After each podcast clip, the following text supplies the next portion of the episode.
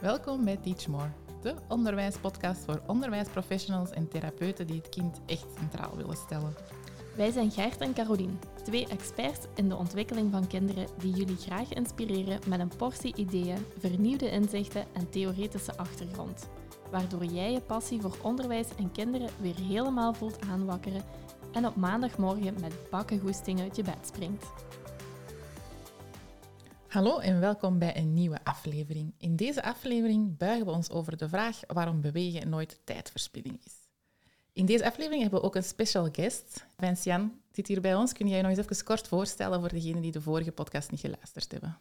Dus uh, ik ben Vincian en ik geef uh, opleidingen in uh, Brain Gym en dubbele doodles onder andere en in de movement-based learning. Ik ben al ongeveer 23 jaar met kinesiologie en brain gym bezig. En dat is echt mijn grote passie om dat te delen. Super fijn. Doet je ook goed, hè? Want je zegt het woord nu en het is een woord waar dat ik altijd over val. Dus ik ga het proberen. Maar je zei kinesiologie. Woehoe. uh, heel veel mensen weten niet wat dat betekent, maar voor die vraag gaan we ze wel doorverwijzen naar de vorige podcast van jou. Hè. Uh, maak kennis met Vincian. Daar, uh, daar kunnen ze helemaal in beluisteren wat dat eigenlijk uw specialisatie juist is. Hè. Dus degene die dat nog niet gehoord heeft, zeker eens naar daar gaan. Nu, vandaag, topic is het bewegen. En dat is natuurlijk wat de basis is. Hè. Waarom is het nooit tijdverspilling? Ja, wij, uh, wij hebben een lichaam met meer dan 650 spieren. En spieren die worden maar gelukkig als ze mogen bewegen. en heel vaak in de vorige eeuw is ons brein zo heel erg op een piedestal gezet. En de ratio en het denken. En dat is natuurlijk fantastisch dat wij kunnen denken. Er wordt heel veel gezegd dat ons brein ons lichaam stuurt. Maar uiteraard, als je beweegt, activeer je je brein. Dus de weg gaat ook heel erg omgekeerd. en op die manier, als je dus gaat bewegen, dan ga je je brein activeren, wakker maken en gaat alles ook beter gaan samenwerken in je hersenen. Ja, hetgene wat je eigenlijk nu vertelt, het stukje neuromotoriek, hoor ik daar. Mhm. hè? Dat is eigenlijk de mooie koppeling van de twee die je hier aanhaalt. Hè? We hebben een stukje neurologisch dat we moeten ontwikkelen, maar ook een stuk motorisch. Ja. En daar zijn heel veel discussies over. Wat is er nu eerst? Of wat gaan we stimuleren om het andere mee te nemen? Maar feitelijk, het een kan niet zonder het andere. Het een kan niet zonder het andere. Je kan, uh, een brein is een, het meest geweldige orgaan dat er bestaat, maar een brein op sterk water doet niks. dat heeft uh, een heel lichaam nodig om, uh, om tot uiting te komen. En heel dat lichaam gaat dat brein activeren. Je kan, het een kan niet zonder het ander. En het is een uh, gekke discussie. Wat was er eerst natuurlijk? Alles komt samen. Ik vind het, het wel is een volledig pakket. Ja, ja, ja, ja. En ik vind het ook echt een volledig beeld wat je daar geeft. Met de brein en de potteke. Ik zie het zo ja. staan. Ja, het doet inderdaad gewoon niks. Maar voilà, de vraag is beantwoord. Dus bij deze kunnen we de podcast afsluiten. Tot de volgende keer.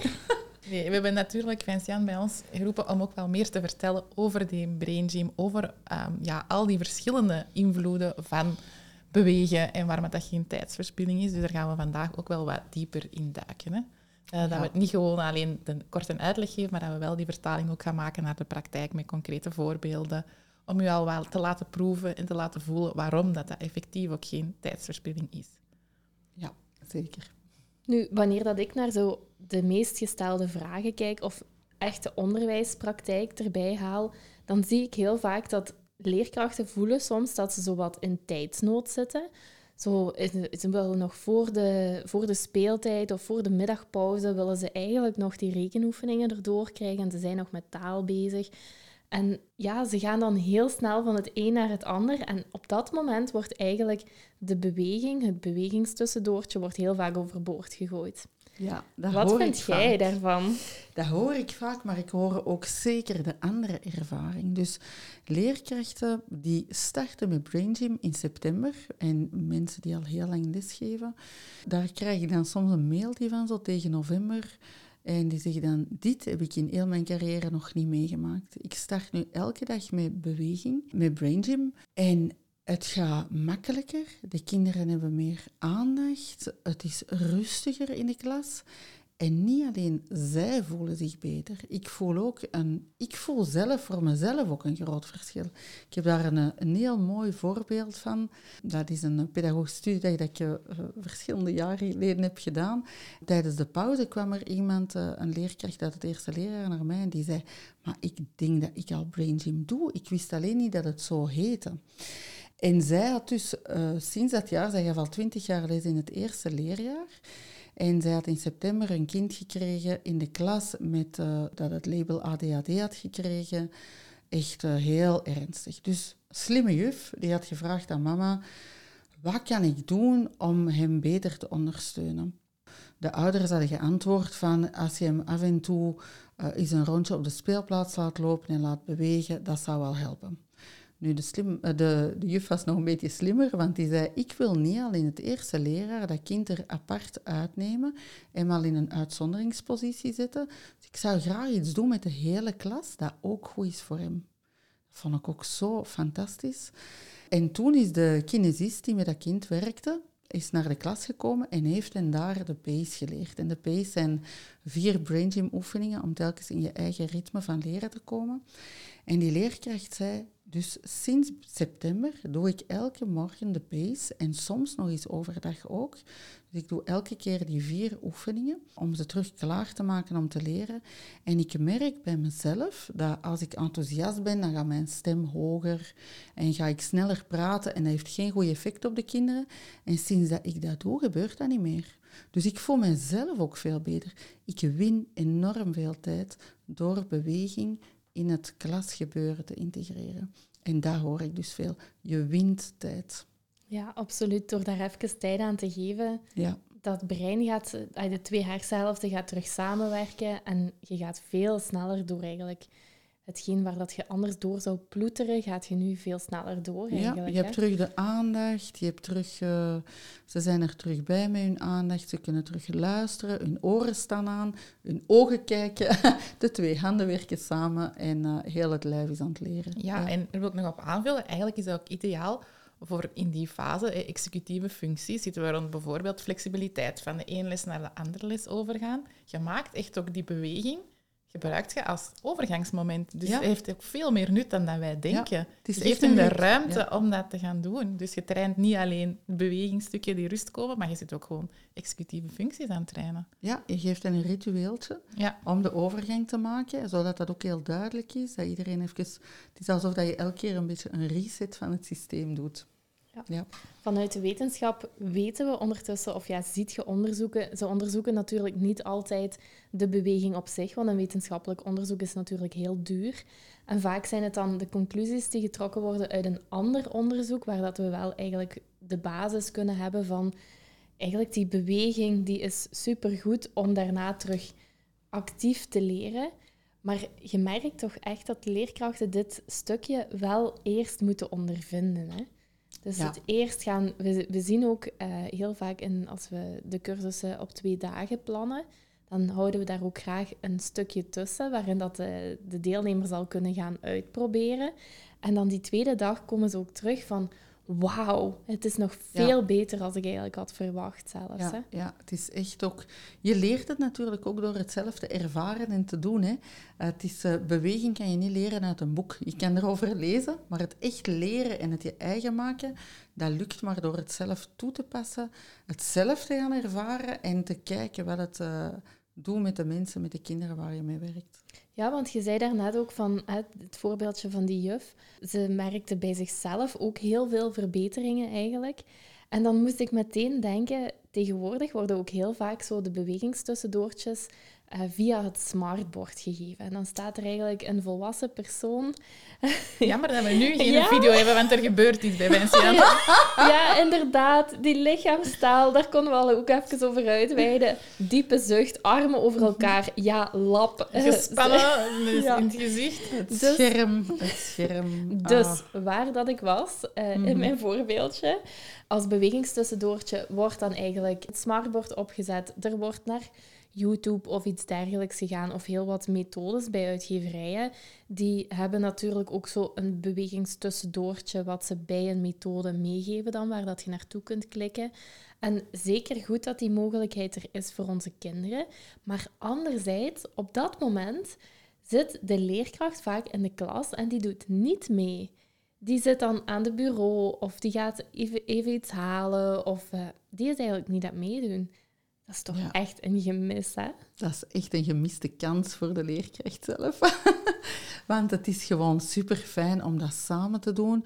En ik hoor van mijn kinderen dat dat dan zo ook uh, YouTube-dansjes zijn en zo. Mm -hmm. ja, Just dus Dance is bij mijn kinderen op school. Ja, dus de zelfspot daar kan soms wel tellen. Hè. Als je me iets niet kan volgen of zo, als je dan nog eens goed lacht samen, dat is gewoon heel grappig en leuk. Dus het is echt ook een, een momentje om te verbinden ook met elkaar.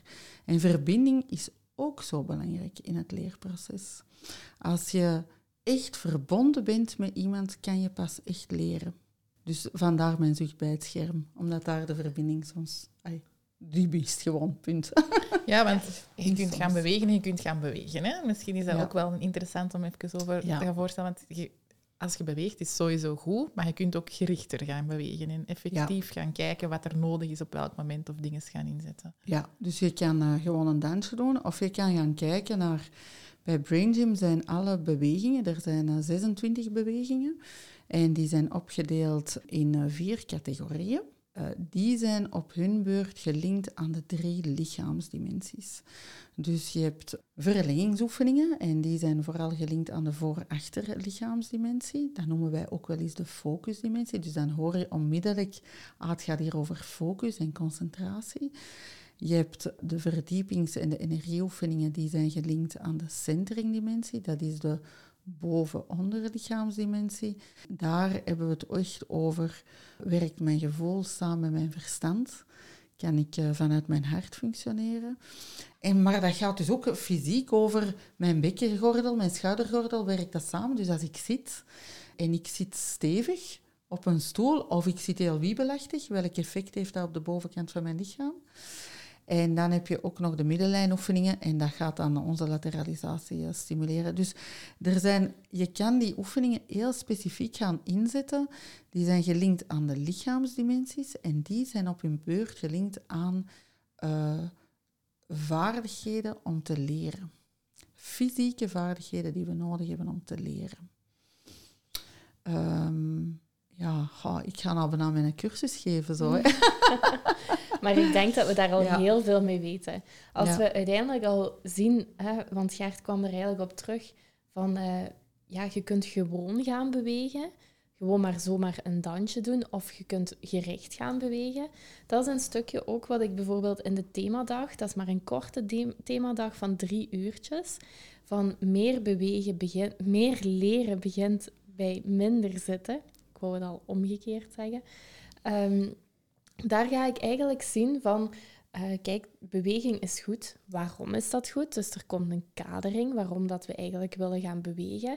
En dan wordt er eigenlijk uitgelegd in die themadag van, kijk, er zijn verschillende methodes om gericht te gaan bewegen. En die methodes hebben allemaal een aparte aanpak. Bijvoorbeeld Brain Gym zijn, zoals gezegd, oefeningen die zich wel focussen op een bepaalde, op een bepaalde vaardigheid, maar daar zit geen verplichting in, in Brain Gym. Het is niet dat je dat dagelijks een aantal keren moet doen, of het is eigenlijk vrij bewegen. En zo zit er bij iedere methode, zijn er wel verwachtingen die gedaan worden om eigenlijk ja, tussen aanhalingstekens de methode juist uit te voeren. In die korte themadag vind ik het belangrijk om te gaan kijken van, kijk, dit bestaat er allemaal en jij als leerkracht moet daar eigenlijk in gaan kiezen wat bij u past, wat bij uw werking past. En hetgeen wat je nu hebt gekaderd is eigenlijk heel mooi voor uh, het stukje van Brain Gym. Het zijn gerichte oefeningen die je eigenlijk op een bepaald moment doet. En afhankelijk van hetgeen wat je gaat doen, is er eigenlijk de keuze van ik kies bewust oefeningen of ik laat zelfs het lot bepalen. Want ik zelf bijvoorbeeld werk heel regelmatig uh, met kinderen uh, op het kampje. Dus als wij een week het kampje doen, dan worden er elke dag, dus de, de pace wordt altijd aangebracht. Ook als het één dagkampje is. En als het dan een week eh, is, dan brengen we iedere dag oefeningen aan. En dan steken we die oefeningen die, de, die ze kennen, steken we in een dobbelsteen. En de kinderen gooien eigenlijk met die dobbelsteen en die oefening gaan we doen. Ja, zo kan je het ook doen. Eh, er is ook een poster met de bewegingen. En dan uh, zijn er ook leerkrachten die zeggen, ja, we doen de pace. En dan, uh, of later op de dag zeggen we, wie heeft er zin om een oefening te kiezen? Of er is een beurtrol, of, en dan duiden ze een oefening aan op de poster. Of uh, de oefeningen staan ook op kaarten. Dan ja, trekken ik ze had een in de praktijk ook kaartjes, Ja. inderdaad. We deden ook al het eerste pace en dan mochten ze nog een kaartje Ja. kiezen. eh. Ik kon ook En- al wat En het, voorselecteren is, dan. eh, en het is ook grappig hoe dat ze vaak kiezen wat ze nodig hebben. Ja, ik wou het ook net zeggen. Of je legt gewoon de kaarten Ja. allemaal omgekeerd en toch komt daar dan juist de oefening uit die Ja. op dat moment bij dat kind past. Ja. Hè? En dat je dan direct ziet van, ah, oké, dat was de uitdaging. En die vaardigheden worden gestimuleerd door die beweging, dus fantastisch. Ja, Zo een mooie vind ik ook wel, ehm, en dat is ook eentje wat ik regelmatig zelf ook wel eh, gebruik, is bijvoorbeeld ook onze reuzengeeuw. ja. Misschien mogen we die wel even in het licht zetten om echt een concreet voorbeeld mee te geven. ja. De reuzengeeuw is een oefening die eh, makkelijk doenbaar is, eh, makkelijk uit te leggen ook. Dus ik zal eerst uitleggen hoe je ze toepast. Eh, je, gaat, eh, je opent je mond wijd en dan ga je je kaakgewricht masseren tegelijkertijd totdat je diep geeuwt. Dus je kaakgewricht, om toch even precies te zijn, ligt voor je oor. en als je zo je mond open en toe doet, dan voel je dat bewegen onder je vingers. Dat is de plaats dat je dan zachtjes gaat masseren. Je kan cirkeltjes draaien, je kan eh, achten tekenen. ehm, en op die manier masseren totdat je een diepe geeuw slaakt. En heel vaak wordt geeuwen in onze maatschappij gezien als een eh, teken van verveling, maar eigenlijk is het gewoon een teken van ontspanning. Dus ik ben altijd grote fan als mensen geeuwen. En eh, ik heb dat bij mijn kinderen ook altijd heel erg aangemoedigd. eh, zelfs in die mate dat mijn dochter op haar... in tweede leerjaar kwam ze thuis en ze zei... De juf is toch niet zo blij als ik zit te geven.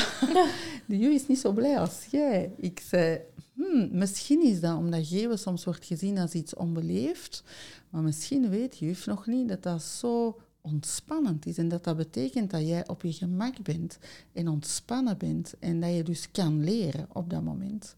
Dus zij zei, ah oké, dan gaan we dat een beetje aanpassen.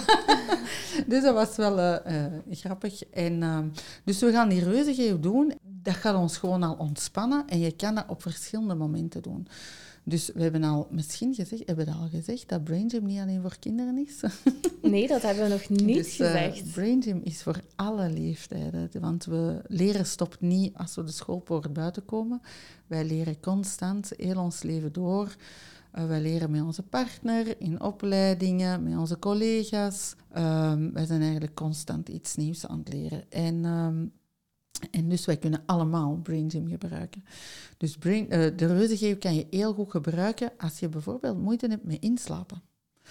Als je dan een paar keer de reuzengeeuw doet, dan, on- dan ga je heel diep ademen en ga je echt tot ontspanning komen. Dus op die manier kan dat groot en klein helpen met slapen. Mag ik daar ineens iets aan Ja, toevoegen? tuurlijk. Een voorbeeldje eigenlijk eh, wat ik graag wil meegeven. Ik had een dochter, of ja, ik heb natuurlijk een dochter, maar die dochter had last van tandenknarsen. Eigenlijk deed hij dat eh, al heel jong. Eigenlijk durf ik zeggen, vanaf het moment dat er, dat er tanden in die mond zaten, begon dat. En dat Ja. was echt, oh, als hij dat deed. Zelfs als ik er nu nog aan denk, kippenvel dat je daarvan kreeg, zo luid dat dat over elkaar knaste dat liet zien hoeveel spanning dat die eigenlijk doorheen de dag Ja. op haar kaakgewricht opbouwde. Ik maakte mij eigenlijk vooral zorgen van, oh jee, toen ze zo wat ouder werd ook, je zag eigenlijk aan die haar melktandjes dat zo het bovenste randje, dat was bijna doorzichtig van dat knarsen. Dus ja, je bespreekt dat dan zoals met een tandarts. En hè, binnenkort krijgt hij grote tanden. En, en wat dan? Hè? Moeten, we daar, moeten we ergens gaan kijken voor een beugel of iets? En toen ben ik eh, de facilitator cursus van Brain Gym gaan doen, waardoor dat ik dus zelf de les mag geven. En daar eh, werd zo wat meer focus gelegd op dus alles van die oefeningen. En ik dacht, hela, die reuzengeeuw, ik doe die eigenlijk zelf wel regelmatig. Waarom leer ik die niet aan aan mijn dochter voordat we gaan slapen. En we hebben dat een hele tijd gedaan. En dat tandenknarsen is dus echt een pak, een pak geminderd. En ik heb het eigenlijk de laatste, het laatste half jaar gewoon niet meer gehoord. Dat is fantastisch, hè? Ja. Ons kaakgewricht is ook een van de meest gespannen gewrichten van heel ons lichaam. Er zijn heel veel spreekwoorden die er naar verwijzen. Hè? En, uh, bijt eens op je tanden. Even uh, doorbijten. Ja, even doorbijten. Hè? Steek een tandje bij. Zo. Ja. dat zijn er... En dat is dus echt ook iets wat wij doen. Als we fysiek, als we moeilijk, iets moeilijk vinden, gaan wij ook ons tanden op elkaar zetten. En dat bouwt dus enorm veel spanning op in dat kaakgewricht. En in een, uh, in een opleiding leer je dan al die verbanden tussen het kaakgewricht en de handen. Er is een hele belangrijke mond-handcoördinatie. Uh, we zien dat heel erg bij de peuters, die alles in hun mond steken om alles te leren kennen. Ja, en dat is eigenlijk ook Ja. ons babkenreflex Ja. zit daar eigenlijk Ja, ook tussen. hè? zeker, dat is hem. Hè. Ja, ja, daar start het mee, in de grijpreflexen. En, eh, en de dingen naar je mond brengen. En, ehm, en dat zie je dus ook vaak als kinderen een verkrampte pengreep hebben, dat ze hun kaakje op elkaar gaan zetten, hun tanden op elkaar, waardoor dat ze, ja, daar zit gewoon superveel spanning. En, en je leert dus dat als die reuzengeeuw, als je die veel toepast en dat ontspant, dan gaan die handen ook ontspannen. Er is ook een link tussen het kaakgewricht en het bekken. Dus ehm, ja, dat is nu iets plastischer, maar als een vrouw bevalt en die oerkreet komt zo uit je tenen, ik weet niet of dat je dat hebt meegemaakt, dan, eh, dan open je enorm je kaakgewricht, maar dan zet je ook je bekken open. Dus daar is een vroedvrouwen kennen die link heel erg. Dus dat is ook een hele link die daar zit. Ons kaakgewricht staat met zoveel in verbinding. Dus als je dat ontspant, ontspan je heel veel in je lichaam. We hebben ook gemerkt dat de reuzengeeuw veel effect heeft op het evenwichtssysteem. Want ons eh, evenwicht, ons vestibulair systeem, bevindt zich achter onze oren. En dus ons kaakgewricht ligt daar vlak naast. Heel vaak gaan we ook eh, beginnen geeuwen. Als we, eh, als we beginnen geeuwen, sorry, als we de reuzengeeuw doen, dan geeuwen we en dan krijgen we tranen in onze ogen. Dus we gaan ook nog eens onze ogen bevochtigen, wat, heel, wat een hele goede zaak is, eh, waardoor dat we beter kunnen zien. Dus die reuzengeeuw, die is fantastisch. Ja, en de oren ook. Hè. Als je geeuwt, dan, dan ploft het Ja. soms zo een beetje open eigenlijk. Hè. Dat, Ja. dat, dus, Ze zeggen dat ook in het vliegtuig, hè? Dat je, Ja, het als is je zo dat letterlijk. drukverschil hebt. Ja. het ontspant enorm. En het gaat jou ook een krachtiger stem geven. Dus als kinderen gaan voorlezen, luidop lezen, een spreekbeurt eh, houden, dan is dat een hele goede oefening om eerst te doen. Om een krachtiger stem te hebben die verder reikt voor de klas, om te durven spreken. Je bent meer ontspannen, je staat er, je stem is krachtiger. Dus eh, met z'n allen gaan geven. Ja, ik wou het juist gaan vragen, wanneer ga je dat eigenlijk gaan inzetten Ja. als juf? Want ik denk dat dat soms een moeilijke is van, hè, wanneer Ja. doen we dat nu? Maar een reuzige, je hebt het al gezegd, dan voor een spreekoefening bijvoorbeeld. Ja. Zijn er nog situaties waar je zegt van, dat is een goede voor de doen? Bijvoorbeeld ook voor een toets. Als je ziet dat kinderen heel, eh, het heel spannend vinden, kan je ook de reuzengeeuw gaan doen om die ontspanning in het systeem te krijgen. Eh, Hardop lezen geeft ook heel vaak spanning, Ja. hè? want ze Ja. hebben het gevoel dat ze moeten presteren, dat, het, Ja. dat ze vlot moeten lezen. dat ze beoordeeld gaan worden. Ja. ja. En dan ook luidop, dus heel vaak wordt er dan stil gelezen. Dus zo het een stukje luidop moeten voorlezen vind ik ook wel echt eentje. En met die reuzengeeuw kan je ook echt gaan spelen in de zin van dat je daar dan, eh, als je geeuwt, ga je je uitrekken. Je mag ook een geeuwen met geluid. Ja, en dat is Ja. vaak een opluchting, hè? Dat ze zo ja. echt met geluid mogen geeuwen. En zo, oh. ja. Ja, je bent gewoon Ja. ontlading en stressbestrijders aan het leren. Hè? ja, en je brengt meer zuurstof in het brein. Dus Mhm. het is eh, win-win-win. Ja, hetgeen waar Ja. dat ik bij een reuzengeeuw ook nog echt zo aan denk, dat is mondeling examen. Want Ja. ten eerste, je bouwt stress op, want je gaat ook daar moeten gaan presteren.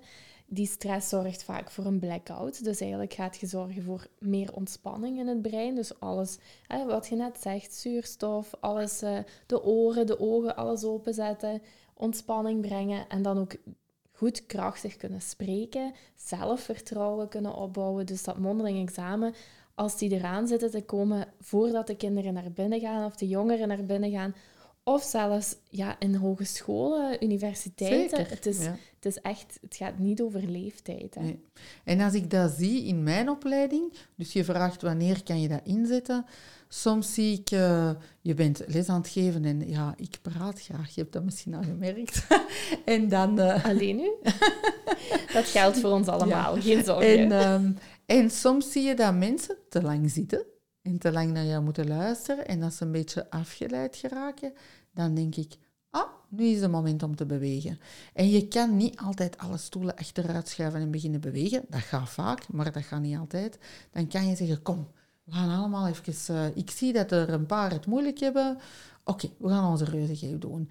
En door dan te geven en je uit te rekken en alles, worden mensen eigenlijk wakkerder. Ja. Ja. Want hetgeen wat mij nu ook eh, zo er binnen valt, we, we leggen nu de link, het kaakgewricht, eh, spanning die daarop gebouwd wordt, die reuzengeeuw dan. Maar als we het omkeren, heel vaak heb je ook mensen die wat, dus tijdens de les, zie ik dat regelmatig gebeuren, zo zeker, je hebt een, een lekkere broodjeslunch gehad en dan Mhm. is het lekker warm in het lokaal en dan zo half twee, twee uur, dan komt zo dat dipje. En dan moeten mensen geeuwen. En ze vinden dat onbeleefd, dus ze houden hun geeuw tegen. Ja. Dat is eigenlijk het omgekeerde. Ja. Wat gebeurt er dan met ons lichaam? Ja, dat kan ik niet echt zeggen van. Maar ik denk dat het, het, het wordt een onge... Wat er bij mij gebeurt, als ik mij moet inhouden, dan, dan geeft dat zo een ongemakkelijk gevoel. Je luistert ook niet meer, want je bent alleen maar aan het denken, ik moet die G weer inhouden en dan, ik mag niet in slaap vallen. Ja. Dus je aandacht is gewoon helemaal weg. Dus ja, dat is eigenlijk jammer. Dat is een gemiste kans. ja, en ook die spanning dan op dat kaakgewricht. Ja. Hè? Ja. Want wow, wat moet je niet doen met je kaakgewricht voor die dat tegen te, te houden? houden. Hè? Ja. Dat is echt immens. Ja, ja. Lekker doorgeven en als leerkracht zien, als ze beginnen geven, dan hebben ze er nood aan, dan gaan we allemaal samen doen. En dan kan je er gewoon een oefening van maken en is het gewoon eh, een leuke moment tussendoor. Ja, Ja. doet mij nu ook denken, ik heb zelf dan de Brain Gym klas gegeven. Een van mijn deelnemers toen, die kon echt niet geven. Maar van het moment dat we eigenlijk de, de oefening begonnen te doen, zag je ook... ehm, dus je, je begon daarnet, als je de oefening doet, ja, Gert, geeuw maar eens. Ja, dat gaat gewoon vanzelf, Ja, je dat gewoon ja. maar zegt. Hè. Ja, ja, dat is zo. Je, zei, je begint de oefening met je mond wijd open te doen. Ja. Ah, wel, en dat stukje lukte eigenlijk al niet. En dan zijn we daarop ingegaan. En dan bleek dus eigenlijk ook... Uiteindelijk kwam er een verhaal van... Iedere keer als zij eigenlijk geeuwde, dan ging haar partner daar iets van zeggen.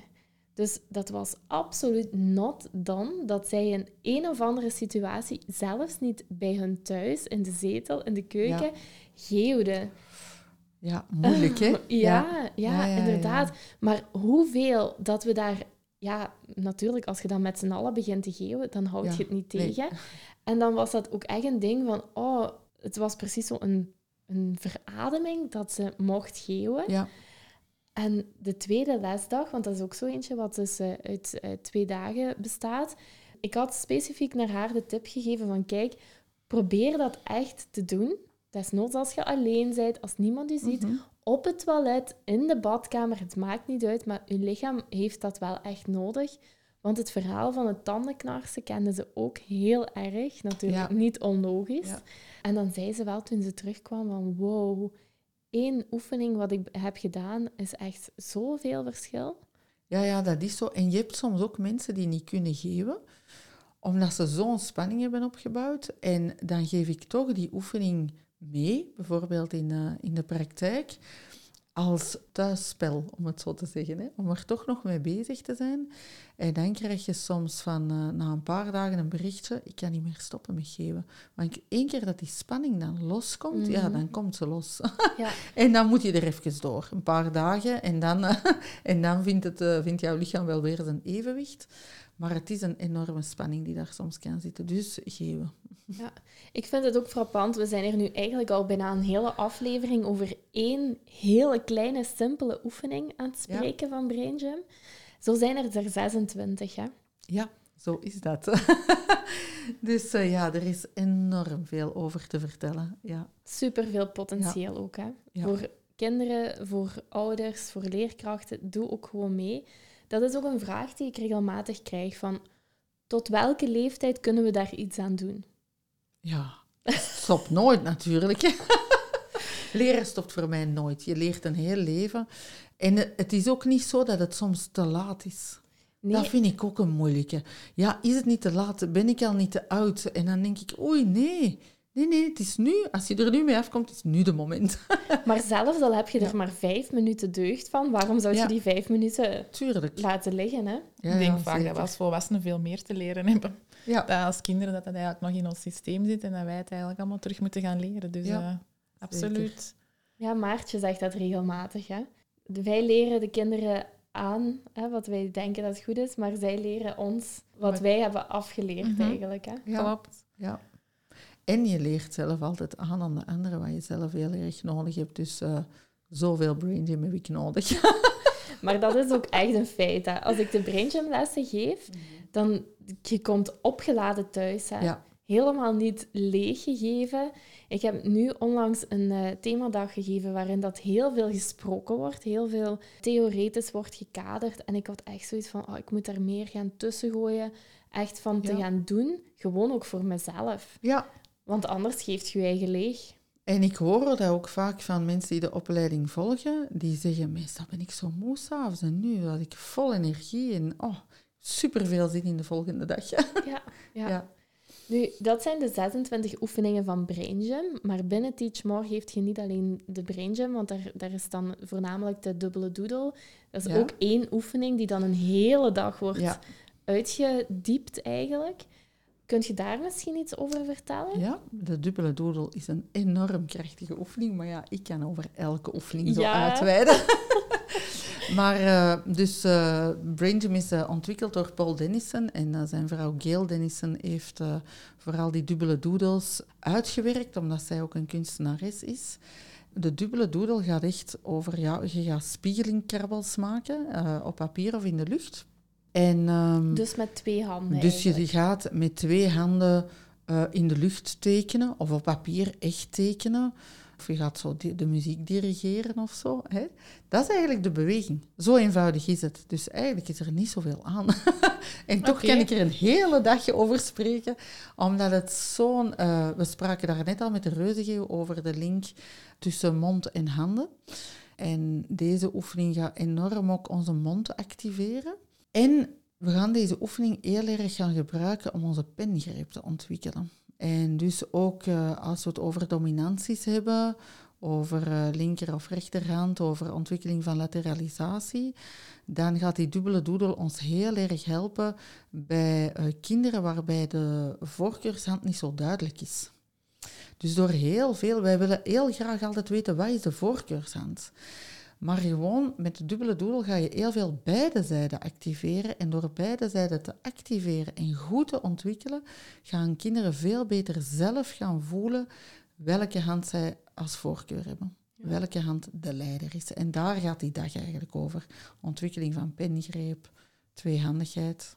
Een prima opvolging, of nee, wat naast schrijfdans kan bestaan dan. Hè? Want eh, ja, als we, zeker. we Ja. hebben eh, deze week ook eh, met Wendy een podcast opgenomen over schrijfdans, waar dat dit stukje ook heel eh, uitgebreid aan bod kwam. Hè? Over dat bewegen met twee handen. De tweehandigheid. En ik denk hier ook meteen aan de, de podcast met Nele, waarin dat we eigenlijk de vraag stellen van waarom is een, een voorkeurshand kiezen zo moeilijk? En dan leggen we eigenlijk de nadruk op voorkeurshand kiezen. Maar hier hoor ik ook dezelfde visie. Je kiest het niet, hè? Nee, je kiest het niet. Nee, Je hebt een voorkeurshand. inderdaad. En het is die ontdekken eigenlijk. Ja. Ja. Dus Ja. we kunnen ook geen voorkeurshand gaan opleggen. We gaan het gewoon echt oefenen met twee handen, Ja. om dan eigenlijk te kunnen zien en ervaren. Oeh, dit hand is Ja. precies iets steviger dan het andere hand eigenlijk. Ja, hè. ja. en je zou, je zou dat kunnen zien. Je kan ook echt zien bij mensen die eh, een uitgesproken voorkeurshand hebben. Ik ben heel erg rechtshandig.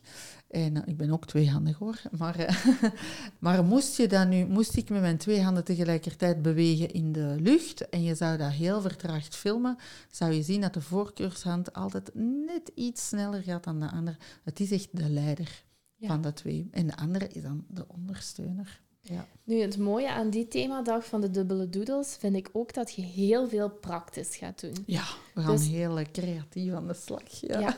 Dus de mensen gaan naar huis en de dag daarna gaan ze aan de slag. Is dat mogelijk? Onmiddellijk. Onmiddellijk kan je ermee aan de slag. Dus eh, we gaan die oefening eh, uitbreiden. Dus mensen die al Brain Gym hebben gevolgd, krijgen een enorme verdieping van die oefening. Je gaat er ook eh, andere Brain Gym oefeningen in leren en ook een aantal oefeningen uit de Vision Circles.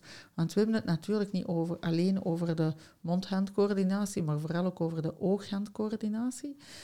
En we gaan heel praktisch met heel veel spelletjes aan de slag. We gaan ook tekenen met twee handen. En ik zeg er al onmiddellijk bij dat je niks moet kunnen.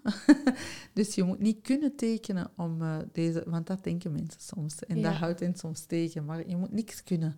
Je mag gewoon komen en meespelen. En ik hoorde nu ook zeggen, de mensen die eh Brain Gym al gevolgd hebben, die gaan verdieping krijgen. Ja. Maar is dat een, een noodzaak, die voorkennis? Nee, Of nee. Dus je moet, eh, iedereen mag gewoon... je hebt geen enkele voorkennis nodig. Nee. Dus de mensen die nog helemaal geen Brain Gym gevolgd hebben, Ja. die mogen zich ook komen laten onderdompelen Graag. in dit. Ja, Ja. zeker en vast. Dat is toch ook wel een belangrijk om even eh, te vermelden dat iedereen eigenlijk gewoon echt met dit ook kan starten. En nadien misschien gebeten is om alle andere oefeningen dan te leren kennen. Wat waarschijnlijk het geval gaat zijn. Hè? Toch? Ik Daar denk het mogen we wel. vanuit gaan. Meestal is dat zo, ja. Ja. Om ineens door te pakken naar uw volgende themadag die erin zit, of themadagen zijn dat eigenlijk. Dat is onze movement-based learning. Is dat iets helemaal anders? Eh, op zich niet, want, ehm, want het gaat altijd over leren in 3D. Dus, ehm, dus het gaat altijd over beweging. Maar het is wel een andere opleiding. Eh, de, bij de dubbele doodles gaan we het heel veel hebben over lateraliteit. En bij de movement-based learning gaan we het meer hebben over de drie dimensies. Over eh, de voor-achterlichaamsdimensie, de boven-onderlichaamsdimensie en ook de links-rechts-lichaamsdimensie. De hele lange titel van die dag, of van die tweedaagse, is Movement-Based Learning Building Block Activities. En dat is wel een belangrijk woord, de bouwsteenactiviteiten. Want dat is wel wat we daar echt gaan doen, is het fundament van jouw bewegingsontwikkeling sterk maken. En daar leer je dan weer zeven oefeningen over eh, voor om dat te versterken. En je leert heel veel over die drie lichaamsdimensies. En alle relaties dat je kan leggen vanuit die lichaamsdimensies. Dus relaties naar fysieke vaardigheden, cognitieve vaardigheden, de relatie naar je brein ook. Hoe dat we dat zien, links, rechts, boven, onder, voor, achter in ons brein. Het driedelige brein. Dus eh, dat leer je in die tweedaagse. En hoe is die vertaling concreet naar leerkrachten? Ik maak graag altijd Ja. zo voor leerkrachten duidelijk waarom Ja. zouden ze dat komen volgen bij u. Ja, omdat je daar het, de kennis, ook, dat is ook weer een opleiding waar dat je geen andere voorkennis voor nodig hebt. En je leert zo die drie dimensies en hoe die gelinkt zijn aan die vaardigheden. En dat je om te leren fysieke vaardigheden nodig hebt. Je twee ogen moeten samenwerken. Je ogen en je handen moeten samenwerken. Het is belangrijk dat je evenwicht goed ontwikkeld is om op een stoel te kunnen zitten. Dus je gaat heel erg die link leggen tussen de drie dimensies en de fysieke en cognitieve vaardigheden. En dan ga je natuurlijk bewegingen krijgen die dat je zelf gaat ervaren. Het is een hele actieve eh, opleiding. En dan eh, ook kan gaan inzetten met de kinderen om die drie dimensies goed te integreren. En als je goed op die drie dimensies werkt, als, het lichaam, als in het lichaam goed alles samenwerkt, dan leggen we de link naar dat leren en dan wordt leren weer makkelijk en leuk wat het eigenlijk hoort te zijn. Ja, dus eigenlijk ook concreet oefeningen voor in uw klas te gaan doen. Ja. En ook als je individueel zou werken als therapeut, zijn ook die oefeningen ja. heel, allee, heel eh, makkelijk in te zetten. Ja, dat zijn echt ook oefeningen voor therapeuten. Oorspronkelijk zijn die oefeningen ontwikkeld voor eh, mensen met special needs, dus eh, kinderen of volwassenen met een beperking. En ik heb zelf gemerkt, ja, wij hebben allemaal special needs. en ik zet die oefeningen in met iedereen. Iedereen die in mijn praktijk komt, krijgt wel op een of ander moment building block activities, mag dat lekker ontvangen. En ik leg dat ook vaak uit aan ouders, zodat ze dat thuis kunnen doen met hun kind. Ja. Ik heb ze natuurlijk ook al gedaan. Hè? En Mhm. in mijn praktijk pas ik ze ook regelmatig toe. Ik had nu nog een mooi voorbeeldje. Dus eigenlijk eh, na de paasvakantie werden de begeleidingen opnieuw opgestart. En je merkt dan zo dat die kinderen zo nog wat in die vakantiestemming zitten. Afhankelijk wat ze gedaan hebben, zijn die op dat moment juist uitgerust. Maar meestal zijn ze juist heel moe na zo'n Mhm. vakantie. Ik had een meisje in de begeleiding en die, eh, die stond er heel erg op te springen. Gaan we alsjeblieft het sterretje nog een keer doen? Wanneer doen we dat sterretje nu? Wanneer? Wanneer? En ze ontvangen dat eigenlijk zo graag. Ja. Ze beseffen ook helemaal niet hoeveel dat ze op dat moment daarvan leren. Hè? Ja, hoeveel dat ze krijgen. Hè. Het sterretje, wij noemen dat het sterretje. Dat, Ja. is, eigenlijk de, dat is gewoon een leuke naam. Hè. Dat is de navelradiatie. Dat, onze navel is ons centrum en alles straalt daarvan uit. En dat legt heel de verbinding terug tussen de navel, ons centrum, en eh, ons hoofd, ons bekken, onze ledematen. We zien dat dat een enorm effect heeft op eh, de oog-handcoördinatie. Dus eh, kinderen die zo moeite hebben met een bal te vangen en zo. Als je het sterretje doet, ik doe dat altijd die oefening in de opleiding, oh nu verklap ik het al. maar dan merk ik ook bij de mensen die zo de bal vangen en dan voor en na, wat een verschil dat er is. Hoeveel minder ballen die op de grond vallen. Ja, ja. Ja, dat is echt eh, gigantisch, ja. Dat is echt een hele mooie. En op die manier eigenlijk ja, kun je alles gaan toepassen wat ook daar... eh, ja. Dus ook daar zit weer... Ja, waarom is het geen tijdverspilling om die bewegingen te doen? Ja, omdat je er zoveel goede dingen van Ja, uithaalt. hè. ja, en omdat ja, de gevolgen van die bewegingen maken jouw leven zoveel makkelijker en aangenamer. en dat is toch altijd de bedoeling, hè? Ja, absoluut. Nu, als de luisteraars deze al geluisterd hebben, ze kunnen niet direct starten. Ze zitten misschien in de zomervakantie in de auto al onze hè, afleveringen te luisteren. Te bintje. beentje achter elkaar. En ze hebben al zoiets van, oh, ik wil mij zo deze, ja, die passie dat ik voel over die beweging al voelen. Heb je Ja. bijvoorbeeld een tip voor iemand te volgen? Eh, een boekentip, een podcasttip, iemand die dat jij graag hoort praten, vertellen, lezen? Ehm, eh, ja, er is sowieso het boek dat ik eh, zelf aan heb meegewerkt. eh, Speels en bewegend leren met Brain Gym. Daarin staan heel veel praktische voorbeelden. Daarin staan al 19 oefeningen beschreven. En met veel praktische voorbeelden. Podcasts, ja, de onderwijspodcast. Welke anders? Heel zeker. ja. Ja. Ja, daar ben ik. Ik hoorde jullie daar straks ook over nog iemand. Jullie hebben een eh, gedeelde eh, figuur waar dat jullie ja, wel fan van zijn. ja. Dat ik zeg van, Ja. misschien moeten die ook wel Ja. delen. Maar voor mij is hem niet zo bekend, dus ik laat jullie er graag over... eh, Erik Scherder. ja, Ja. die is heel boeiend. Hè. Dat is een, professor aan de universiteit, eh, de Vrije Universiteit van Amsterdam. En die promoot enorm eh, het bewegen. Als we lang stilzitten, dan valt onze circulatie gewoon stil in ons lichaam. En het is gewoon, eigenlijk zouden we elk kwartier eh, een beetje moeten bewegen. Stilzitten is het nieuwe roken. Hè. Het is ook echt zo. Ja, dat is echt wat hij vertelt. Ja. En hij, legt het dan ook eh, gewoon uit, eigenlijk met de verschillende doelgroepen, waarom een kinderbrein wil spelen, maar ook waarom dat, het, dat bewegen belangrijk is bij ouderen, bij, bij eigenlijk iedereen. En hij kan dat eigenlijk heel mooi toepassen. Ja. Hij heeft ook een podcast, denk ik, als ik eh, mij niet vergis. Eh, ook verschillende boeken voor... eh, Heel toffe Ja. YouTube-filmpjes. inderdaad. En, en dat is iets dat ik dan ook leer, dat ik eh, met mijn moeder dan ook vaak doe. Want die is eh 80 ondertussen, maar eh, die is een, nog altijd een jonge sprint in het veld hoor.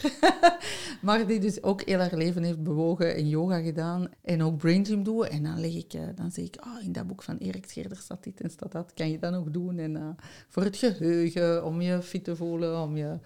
Dus heel tof, ja. Voor Ja. alle leeftijden. Ja, ik leg ook graag de link, omdat we toch eh, specifiek met het publiek van de leerkrachten zitten.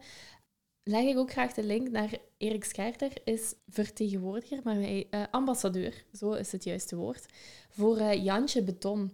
En dat is eigenlijk een organisatie in Nederland die wat buiten spelen en buiten ontdekken heel erg ondersteunt, aanmoedigt. En ook die website heeft een kei leuke blog en ja, heel leuke tips voor eigenlijk buiten te gaan spelen, voor te bewegen. En dat is eigenlijk ook een hele goeie voor als leerkracht en als eh, ouder ook eh, eens op terecht gaan komen. Oké, een hele berg aan inspiratie voor leerkrachten die in een, of therapeuten of andere geïnteresseerden die in een auto zitten of op vakantie zijn en denken, oeh, ik wil meer Ja, eh, te weten komen over dat bewegen. Heel fijn. Zijn er nog dingen dat we zeker moeten meegeven? Ehm, ja, ik heb het al gezegd, leren gebeurt niet alleen op school. Dat is heel je leven dat je leert. Leren gebeurt ook in je eigen ritme. Elke persoon heeft een eigen ritme van leren en het enige ritme dat goed is voor jou, is jouw ritme. En ik zeg dat heel vaak ook op scholen, omdat we heel veel mee... Ik zie heel veel rond tempo lezen, tempo rekenen en... En ik vind dat wel moeilijk soms, omdat, omdat je echt kinderen hebt die daar enorm op stressen. En ik geef vaak de vergelijking, als jij de afwas moet doen met een, eh, met een timer die afloopt, dan ben je heel de tijd met je aandacht bij die timer. En dan ben je niet met je aandacht bij de afwas. En dan is die afwas gewoon slechter gedaan. Test het eens uit. dus als jij een timer... Heb je het al zet- gedaan, Caroline? Ja, ik sta elke dag natuurlijk af te wassen. een timer. Not. Dus eh, als je een timer zet, en sommige leerkrachten doen dat wel een beetje geniepig, hè, die eh, zetten die timer niet in het zicht en dat is fantastisch. Er zijn er ook die die timer heel zichtbaar op het smartboard zetten. Wat Met rode kinderen- pen op met het papier echt- aanduiden hoeveel seconden dat er gelezen wordt. Een streep Ja, dat is een nachtmerrie voor mij. En eh, ik vind dat heel moeilijk, omdat ik eh, dan denk, ja, één kind is snel, één kind is traag. En zo, zo leg ik dat ook uit aan kinderen. Als ik eh, soms in klassen aan de kinderen zelf de pace ga leren, dan zeg ik, eh, ja, wat is ritme? Wat is, hoe, zou je dat omschrijven? En dan gaan ze heel vaak de vergelijking maken met muziek. Hè. Er zijn snelle liedjes en trage liedjes. En dan vraag ik, is een snel liedje beter dan een traag liedje?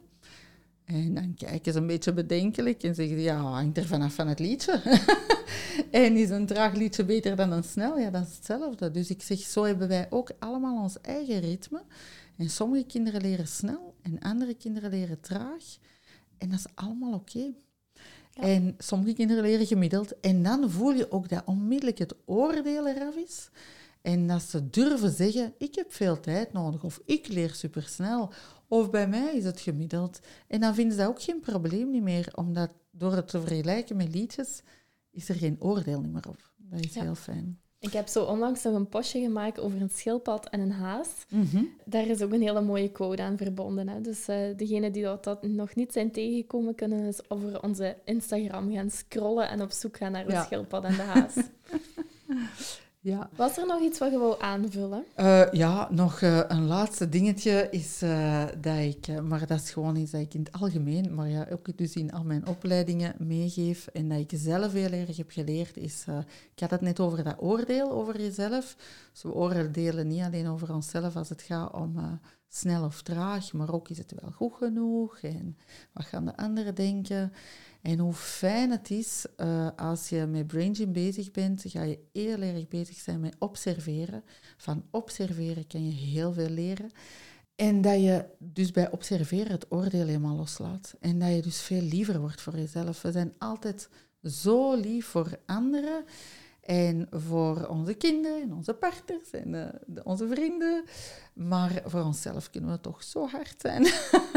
dus als we eh, onze eigen bestie worden en is de oefening doen af en toe van te kijken, oké, ik ik zit nu met een ervaring in plaats van dat ik een fout heb gemaakt. Ik heb hier een ervaring. En hoe kan ik ermee omgaan? Welke raad zou ik geven aan mijn beste vriend of vriendin, of aan mijn kind, of aan mijn moeder? Oké, geef die raad nu eens aan jezelf. En dat is heel bijzonder om dat echt te gaan doen, omdat je dan gewoon veel zachter wordt met jezelf en geduldiger. En wij weten allemaal die bezig zijn met het opvoeden van kinderen en met het leren, dat kinderen, zijn, dat kinderen die gelukkig zijn en die zich aanvaard voelen, gewoon veel makkelijker leren, veel uh, blijer door het leven gaan. Dat is een hele, hele mooie om mee te geven. Hè? Ja, ik wou zeggen, ook om mee af te sluiten, want we zijn gestart met waarom bewegen nooit tijdsverspilling is. En als we dan alles mooi op een rijtje zetten, dan weten we gewoon dat dat gewoon niet zo is op alle vlakken. Niet. We zijn op alle vlakken gewoon goede werk aan het leveren. En we mogen daar ook gewoon tijd voor nemen om dat in ons pakket, in onze dag te verwerken. Niet ene keer, maar regelmatig. Heel zeker. Ik onthoud vooral ook dat wanneer dat we bewegen, dat we niet alleen motorisch bezig zijn, maar dat heel die neurologische kant van ons eh, systeem ook heel erg belicht wordt. Hè. Ja, de Dus- brain en de gym. Wat een het. mooie Ja. samenvatting. Inderdaad. Vincian, heel erg bedankt voor eh, deze podcast weer eh, te verzorgen. Fijn dat je er was. Ja, dankjewel om het allemaal te regelen. Ik vind het fantastisch. Dat doen we met veel plezier Ja. natuurlijk. Heel erg bedankt en tot een volgende keer. Heel graag. Bedankt om te luisteren naar een nieuwe aflevering van Teach More, de onderwijspodcast. Vond je deze aflevering waardevol? Laat het ons dan weten door een review achter te laten in de podcast-app waarmee je deze podcast luisterde. Blijf je graag op de hoogte van nieuwe afleveringen? Abonneer je dan op deze podcast en je ontvangt automatisch een berichtje wanneer er een nieuwe aflevering is. Wij delen ook dagelijks tips via onze social media. Je kan ons volgen op Instagram via teach of op Facebook teachmore. Blijf je graag als eerste op de hoogte van al onze nieuwtjes? Schrijf je dan in voor onze nieuwsbrief op www.teachmore.be. Daar vind je ook ons volledig aanbod aan vormingen, workshops en teambuildings terug.